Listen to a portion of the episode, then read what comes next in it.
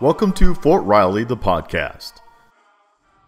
I'm Tom Roost with the Garrison Public Affairs Office.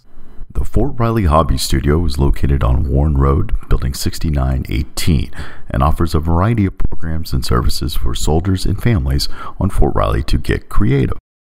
Hobby Studio manager Nancy Wesley-Moore says the program seems to help build resiliency by letting patrons express themselves through arts and crafts.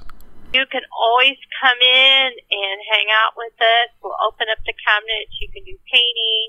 You can do drawing. We have some ceramics you can paint. But we're here for you to do any kind of crafts you want to do.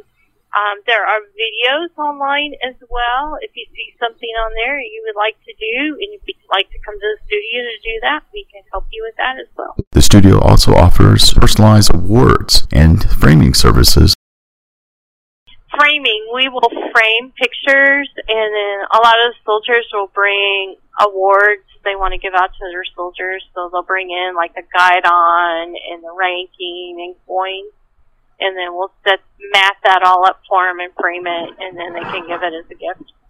We did have some programming scheduled. but we decided to back off a little bit with that until we get uh, further approval because of COVID, and we just want to make sure that we do everything right safety wise. Coming here, you need to make sure you wear your mask and that you wash your hands. We will take your temperature, and we are at this time only allowing 10 patrons in at a time. Thank you, Nancy. Thank you for listening to the Fort Riley Podcast.